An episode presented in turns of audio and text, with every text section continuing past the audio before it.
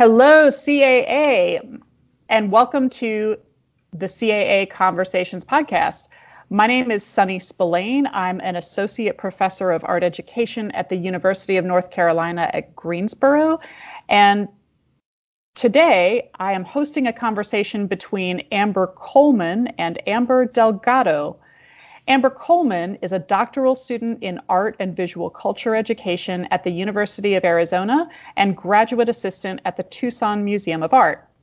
Amber Delgado recently completed her undergraduate studies at East Carolina University, where she double majored in film and art history and currently serves as exhibitions intern and documentary diversity project program associate at the Center for Documentary Studies at Duke University.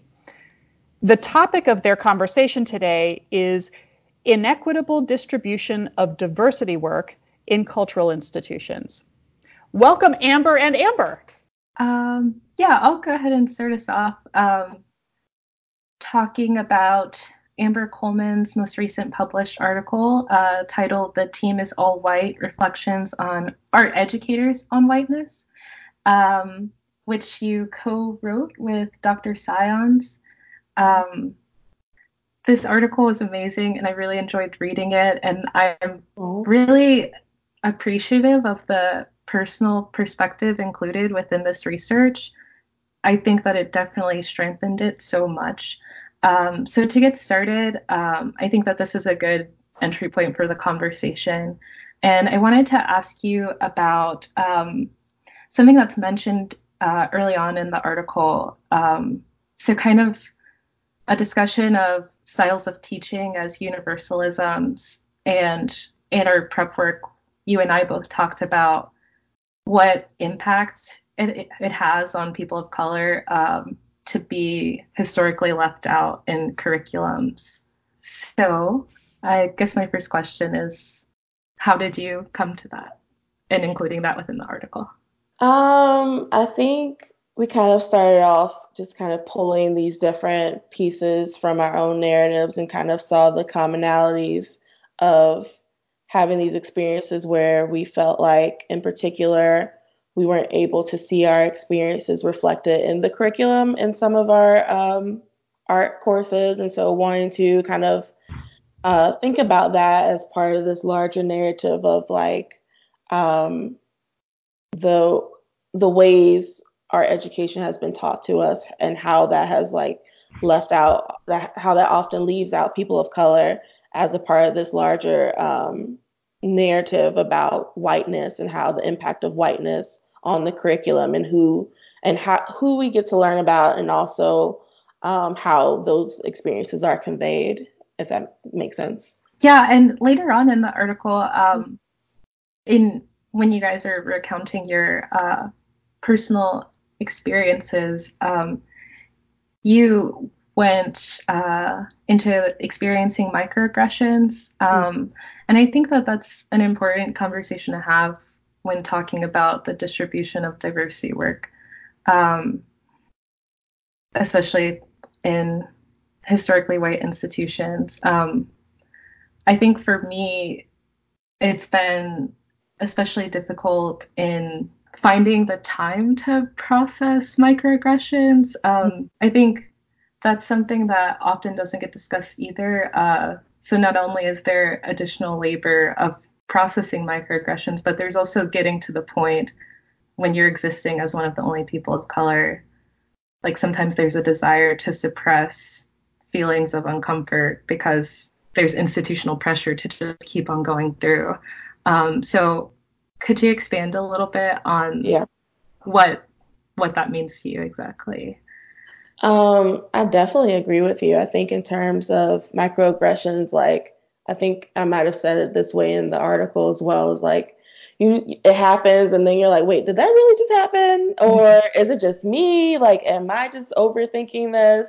Or just like such a slow like delay in processing what just happened that you can't like really respond in the moment the moment has kind of like gone on and like do i address it now that i realize this is what this was or do i not um and so thinking about just like like you said how that plays into it especially when you're like one of the few or one of the only people of color in a predominantly white institution. Um, it's it's sometimes it's you. I feel like you have these moments where you're trying to figure out like what's the best way to respond. Do you want to respond?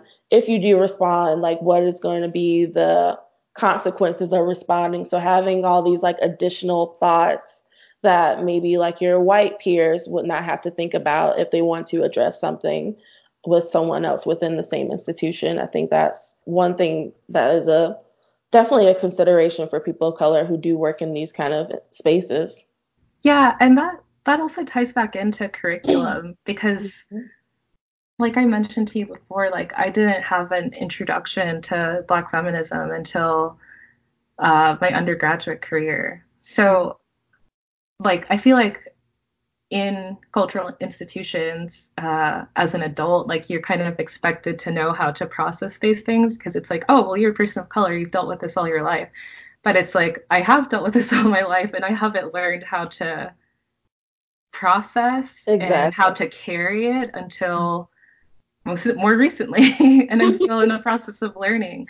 Yeah. Um, so uh, I feel like that continuous learning experience in itself is another way in which there's an unequal distribution of, mm-hmm. of work. Um, and I don't think that's often considered when asking people of color to mm-hmm. represent diversity.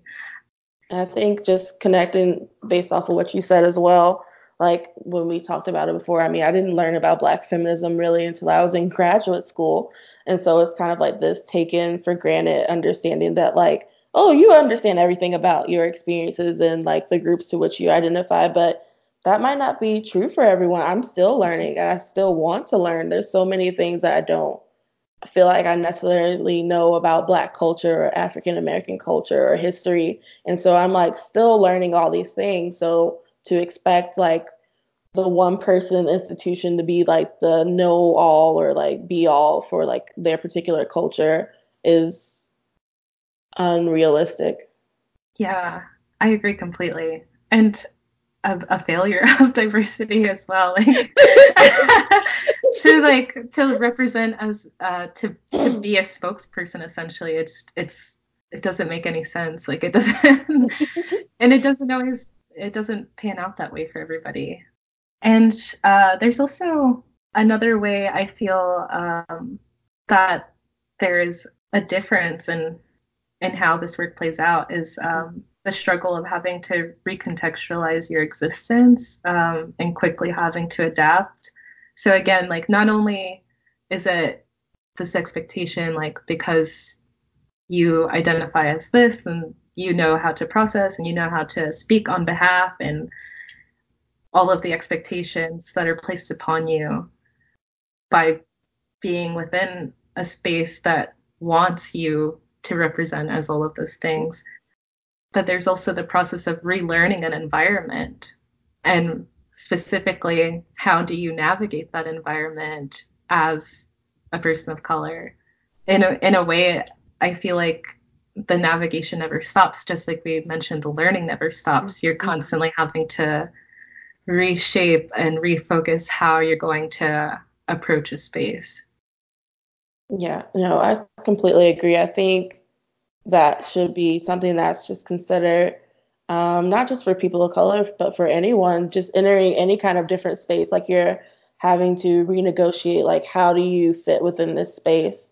Um, and just not taking I guess not thinking that like anyone who comes into the space can just automatically do something or automatically knows how to do something or how to um, or just can easily adapt without any kind of prior knowledge or context or understanding of like what kind of spaces spaces they're working in especially thinking about working in like cultural institutions like museums um, each museum is so different. Each museum has a different culture within its like staff and how they work and like what they're doing. Um, especially if we're thinking about like how the different ways that they might be trying to approach diversity within those spaces. So I think, like we said before, just not be not taking for granted that we can just easily come in and just adjust to whatever is our whatever the culture is already there. Right. And that assumption is also, I feel like, speaks to how diversity is used as a bu- buzzword and uh, just existing as an inherent positive that doesn't really re- require any grounding. Um, and I wanted to ask what has your experience been in discussions on diversity? Um, and you're especially working in a in an art museum currently. Do you find that in previous spaces that you've been that it has been practiced as just a abstract positive, or has there been further inquiry? I, I actually love that phrase, abstract positive. I think Same. that's exactly. Yes. I think that's exactly what it is, and I think also thinking about, um, like we talked a little bit about each other's work, and we read some of each other's work, um, and just going back to that idea of buzzwords. I think initially you have these words, and they they're they start off with some like good intent, you know what I mean? And so, Mm-hmm. but then at some point it just kind of gets lost in just like, so what do you actually mean? Like, I feel like each institution, um, not just museums, but just even just thinking about universities, everyone is employing this like diversity or these like diversity, equity, accessibility, inclusion initiatives. But each one has such different definitions of like what all those words mean. Um, to the point where it seems like it almost gets lost. Like people have a general understanding of like what those words are supposed to mean, but then also I think um, I think it was also something I read when I was looking at some of your work as well, Amber. Just thinking about like we can't take these as having these inherent values, like or even in the institutions that like if someone says like oh we value diversity, we want to include more diverse um, groups in our spaces, to not take for granted that that everyone is understanding diversity with the same kind of definition and that everyone's act putting that into practice, if that makes sense.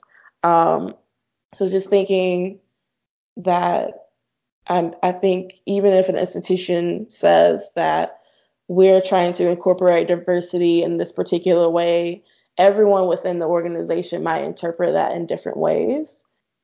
I think it also comes to the fact um, i think we talked about this in the article as well just kind of talking about like these implicit va- biases that people have like it might not be something that you readily recognize that you have and so you might say i value diversity but you might not be practicing that value at all um, so i think also recognizing that not everyone is practicing what they preach um, and so you can say that you're do that you're valuing this thing but you might not actually be practicing it. Right. And there's no inquisition to like how it's being practiced because it is like such an abstract like Mhm. well if you say you're doing diversity then that's good like Exactly. just gonna walk away and leave it alone Exactly. um there's yeah there's no inquiring as to Mhm.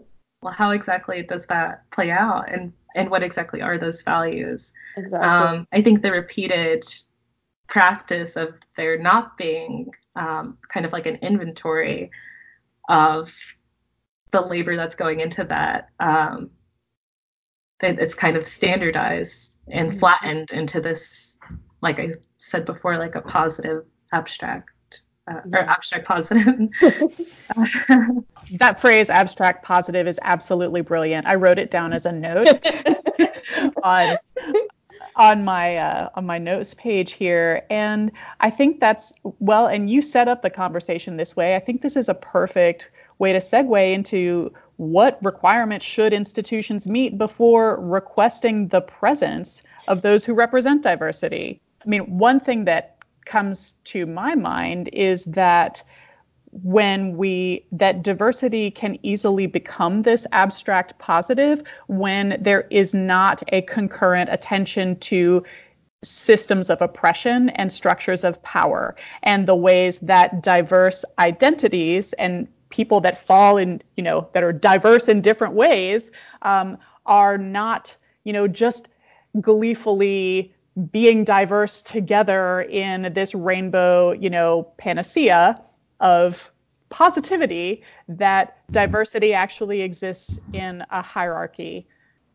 Thinking about what you just said and thinking about this kind of like hierarchy and the power relations, um, thinking about diversity.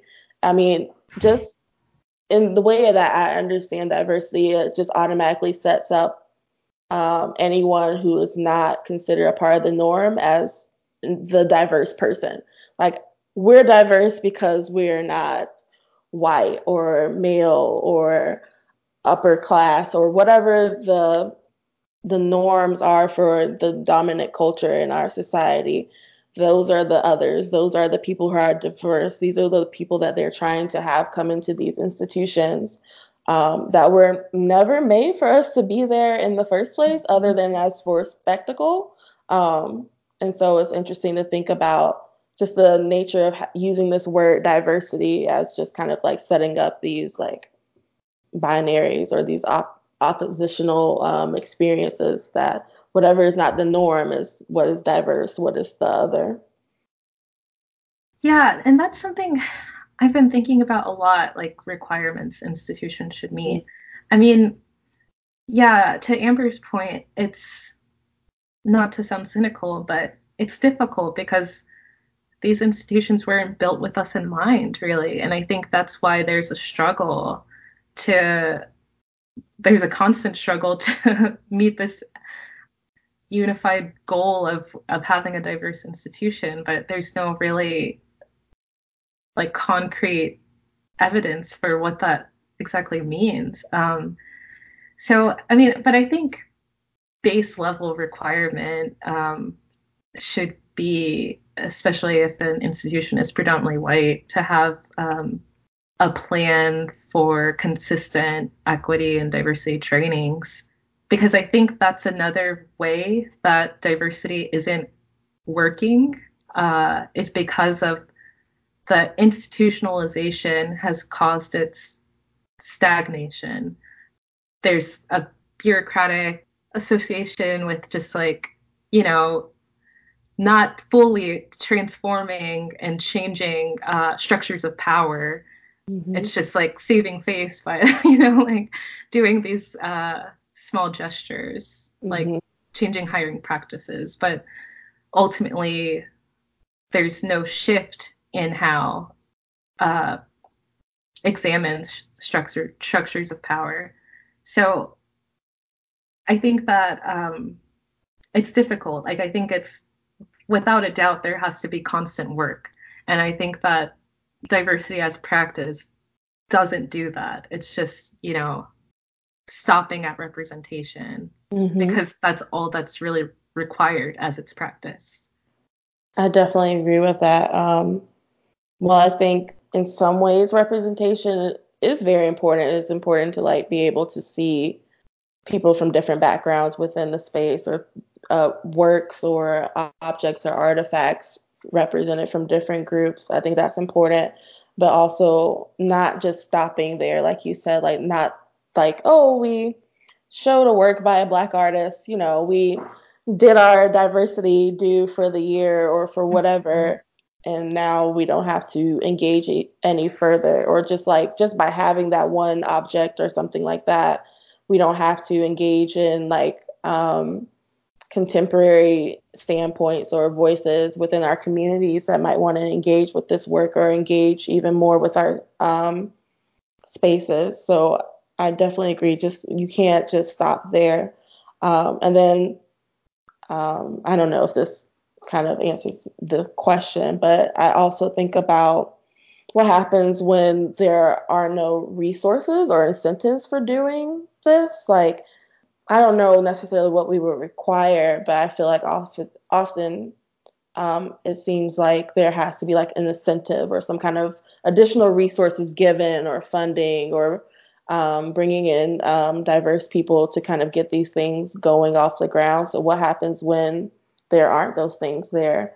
Why? Like I think it goes back to what Amber um, was talking about. Like why are these institutions changing? Why are they trying to be more diverse and like why should they and like why are who are they trying to really serve by making these changes to be more diverse if that makes sense yeah and and you saying that just makes me think of a previous point we touched on like if people of color are having to do constant navigation and constant learning why isn't the institution that requires or is asking for a presence like consistently having to do learning and education and mm-hmm. uh, reshaping programming and all of these things as well like there's that right there is an obvious imbalance of like how an institution can stay stagnant but we constantly have to do the work of well how can i best exist how can i easily exist within this space that is always going to be a challenge it's a direct contradiction you know like you said just places more even more work, even if it's just mental work of yeah, having to yeah. think about these things and have, having to navigate that. And I think going back to like what you were saying about like the trainings and just thinking about who is in the room, like even if we um, train these predominantly white institutions to equitably incorporate more diverse practices, like how how can we get more people of color into these positions and onto the staff right. to be in these rooms to be able to to also insert these their perspectives in ways that would be even more beneficial to what is happening in these spaces how can we well i don't know how can we but how how i think that's something for institutions to think about how to have the staff also reflect the communities that they're trying to serve who ultimately benefits from diversity as it's currently practiced? I think the institutions benefit from it. I don't I don't always know if the communities benefit from it, especially if it's um, so superficial as um, Amber was saying, where it's just like just representation, but not any engagement past representation. Um, I think it benefits the institutions to look like, hey, we're doing the things that we're supposed to be doing, that everybody's doing, that everyone's taking for granted as these like diversity as a universal, um, as this abstract positive. Um, mm-hmm. um, just thinking, yeah, I think they have the most to benefit from it. Yeah, I agree completely. And I think by by this point in the conversation, people could probably guess that that's where I stand.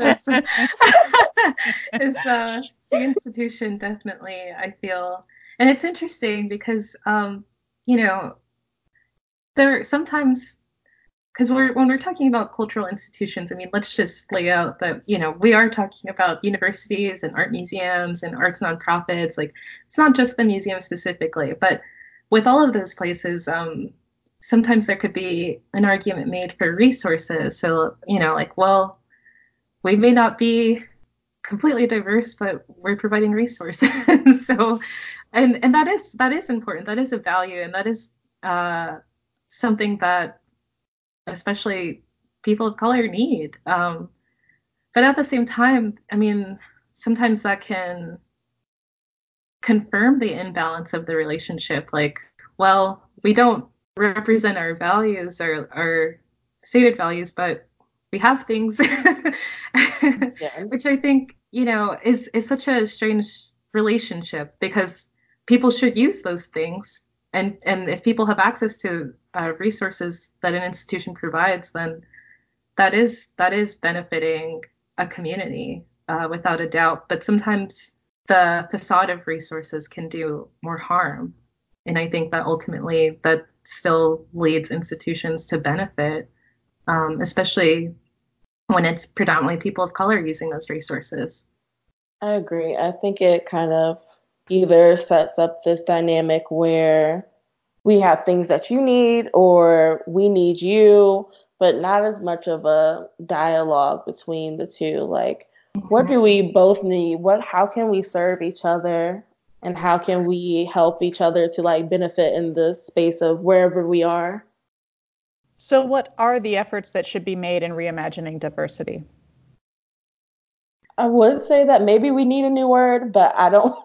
I don't know. I feel like even if you come up with another word, it, it can fall into the same traps as diversity is already falling into. So maybe it's not another word, but maybe just more action. Like if you're saying you're doing these things, you need to be doing it across the board, or it needs to be visible in the sense that um, everyone is on the same page about what needs to be done and being engaging with the communities that want to want to engage with these institutions.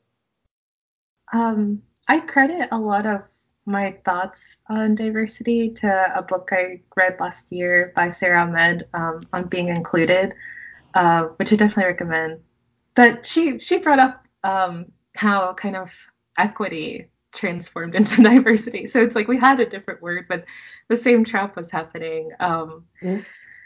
Yeah, and I um, I just think of the necessity or kind of setting like built-in check-ins of some some sort you know because i think that's what ultimately is the problem right now is like i said the stag- stagnation and a flattening that's happened as a result of nobody ever doing this inquiry or this inquiry never being like a necessity in order for an institution to survive it's just you know um, we're checking a box and that's enough so mm-hmm. if if there are built-in um, criteria and programming and actions that happen that have to happen in order for your institution to survive then i think that from that activity there's inherently going to be more of a of an inquiry as opposed to just assuming that everything's great because people of color are here. And the people of color are definitely great because they're here. And, and, and that is not at all as we all know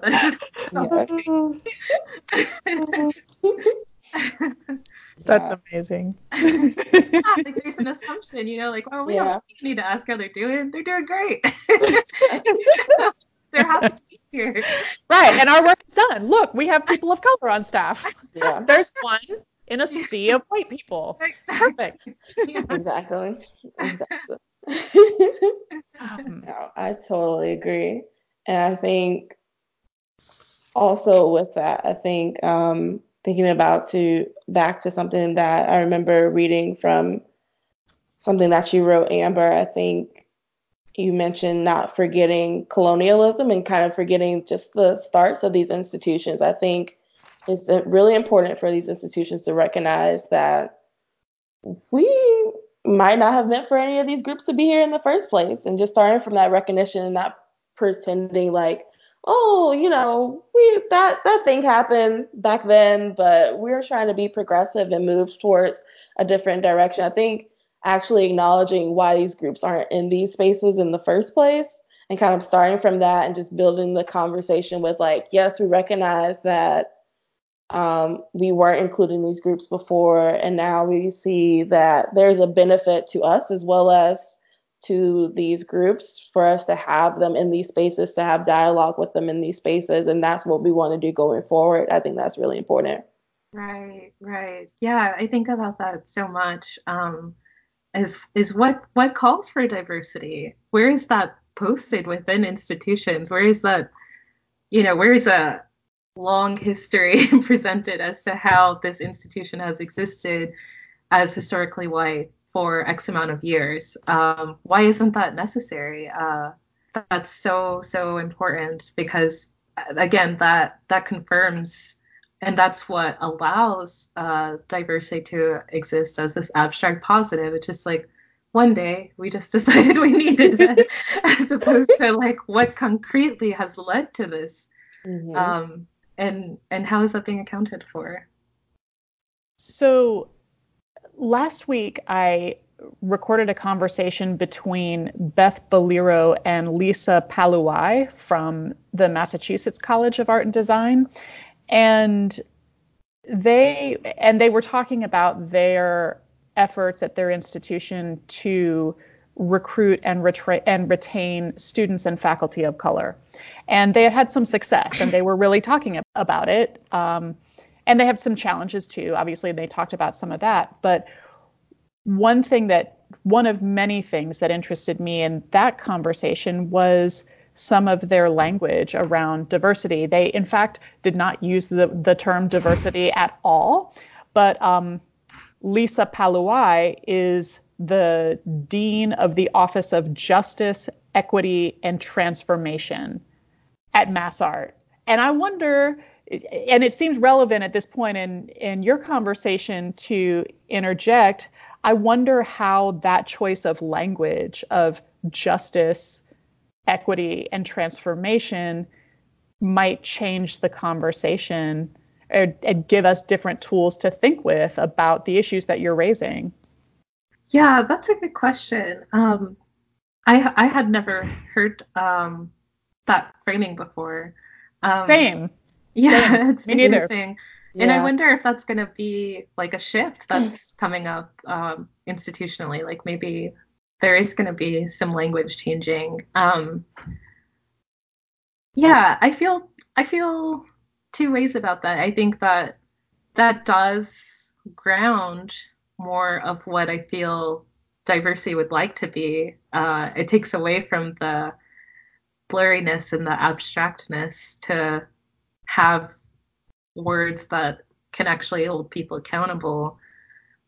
But at the same time, I also, and just generally, I think that without the accountability factor, like there could also be another, those are still susceptible to being buzzwords as well. Um, but I do think that they are effective in grounding the, what these actions or what this position is meant to do.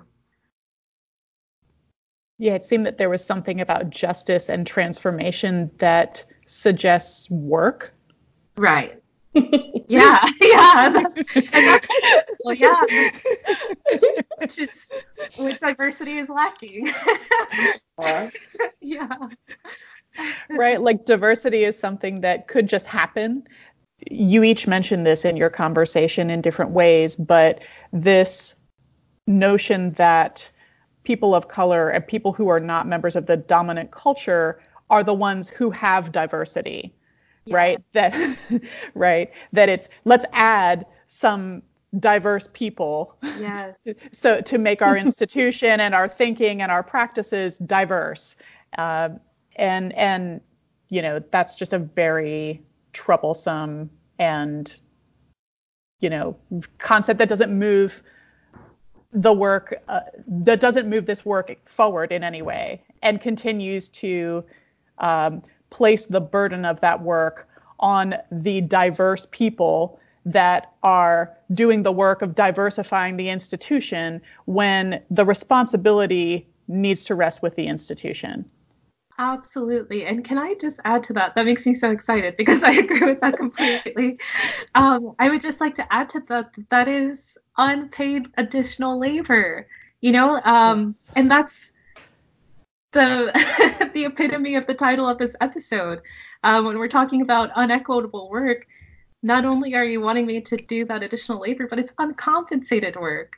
Yes. And where where where in a, in a title or where in a contract is does it say also change this institution also, also transform this institution my title isn't to transform this institution i just happen to be a person of color like you know? So to put that to put that additional labor expect that additional labor of me is absurd. And that's something that's not asked of white people. No. It's all, i feel like sometimes it's almost expected that for some white people to do the work that they will be compensated. Like you will be given additional resources to do this work. You will be given funding or extra people to be able to accomplish this work. But like as you said amber it's almost expected that we would just do it by existing. without, by existing like yeah. Oh, you can do this. You're yeah. already doing it by like just being here right? How that works exactly.